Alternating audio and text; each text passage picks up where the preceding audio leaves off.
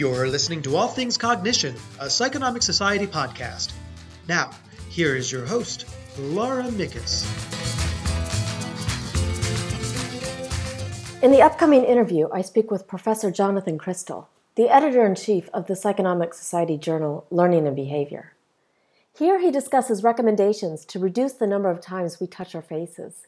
The recommendations are based on empirical evidence from behavioral research and made with the expressed goal of informing the public about ways to change their behavior to slow the spread of coronavirus.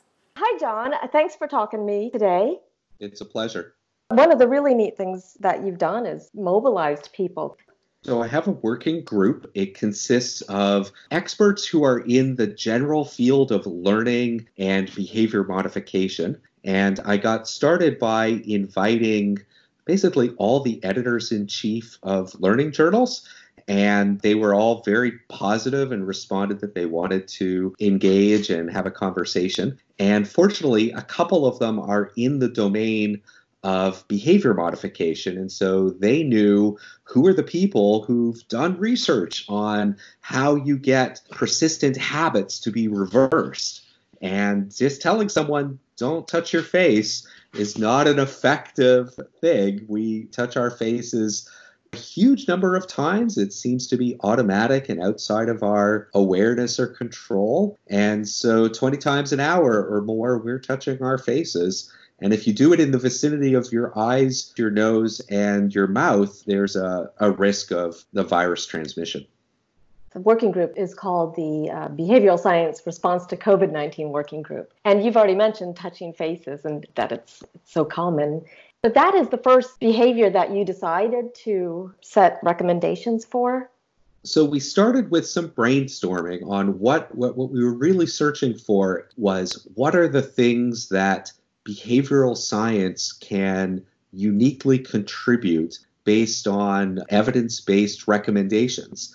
And there's a lot of folk psychology, and we weren't looking for that. We weren't looking for things, uh, although some of them may look like common sense. We tried to restrict ourselves to things that had evidence behind it. And the idea is that COVID 19 is a behavioral problem. How does it get transmitted? It's from contact between people. And who are the people who study human behavior?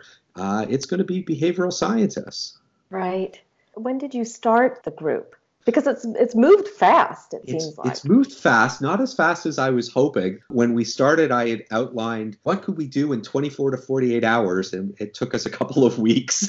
Wow. uh, well, not quite not quite two weeks, but it certainly took over a week to have a, a product ready to widely disseminate.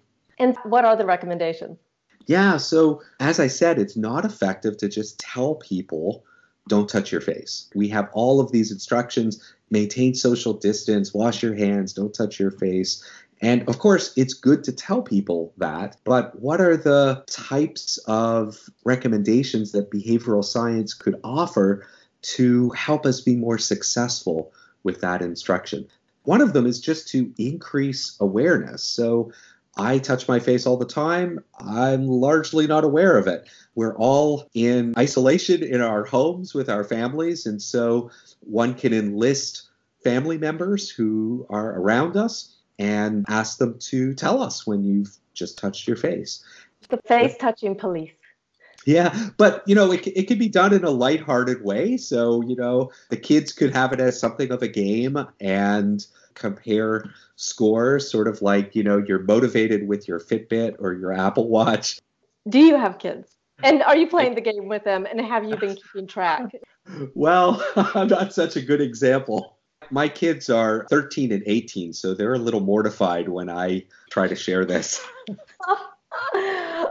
so there's that. You get somebody to tell you when you're touching your face, and you help other people let them know. What are the other recommendations? Yeah, so once we're aware, it's good to have empathy and perspective taking because one of the problems that contributes to the pandemic is so many people are young and healthy. If they experience symptoms, many of the reports are that people are experiencing quite mild symptoms.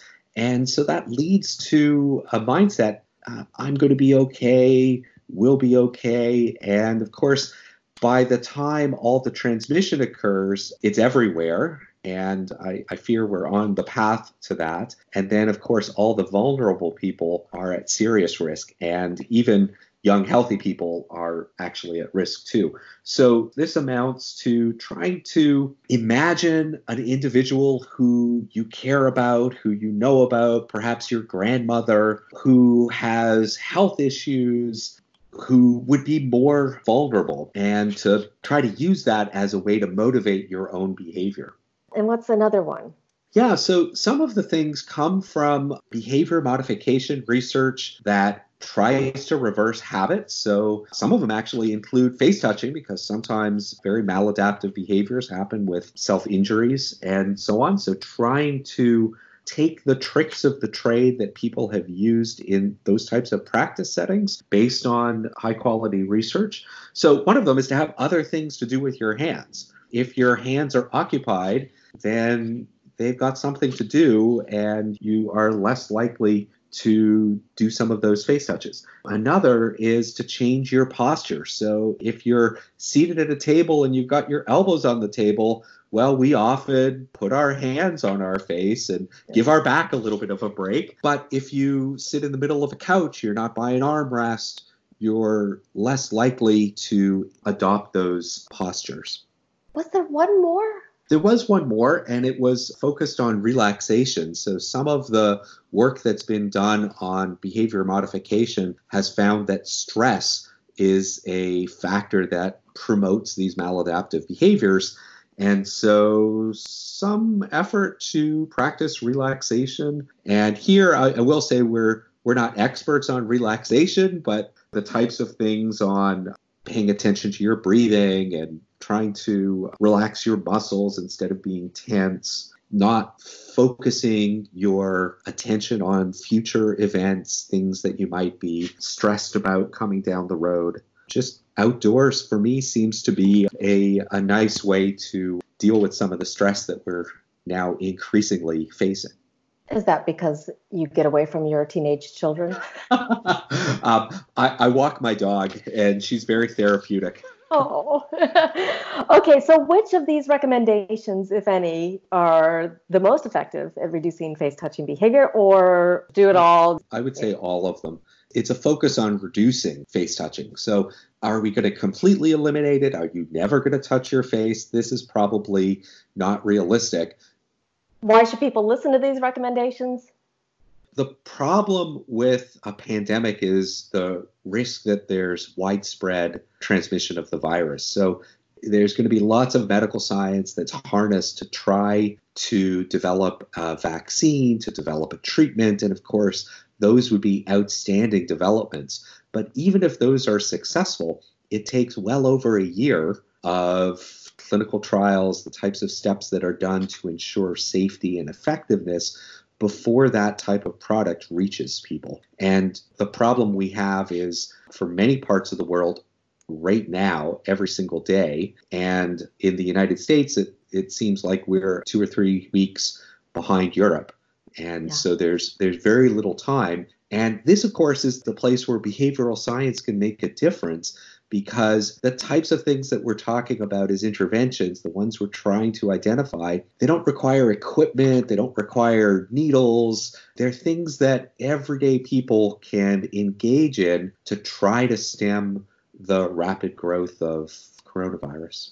And they're based on scientific evidence that you and your working group members know a lot about. What is the next set of recommendations? We took a little breather after this went out. And actually, what I plan to do later today is to send an email to all the people in our group and try to take stock of what were the other directions that we left on the table that we could, with a little more work, maybe by recruiting some people with other domains of expertise, to come out with a, a second round. It's just so easy for us to think about this as a medical science problem. Right. In the United States, there are CDC recommendations. If you look at what are those recommendations, they're all about your behavior. Same with the World Health Organization and NHS recommendations, yeah. all behavior. Oh gosh, why are we talking? You got to get to work. You have many more recommendations to give. You we'll know. try. Okay. Thank you so much for doing this. It's my pleasure. For listening to All Things Cognition, a Psychonomic Society podcast. If you would like to share your feedback on this episode, we hope you'll get in touch. You can find us online at www.psychonomic.org or on Twitter, Facebook, and YouTube.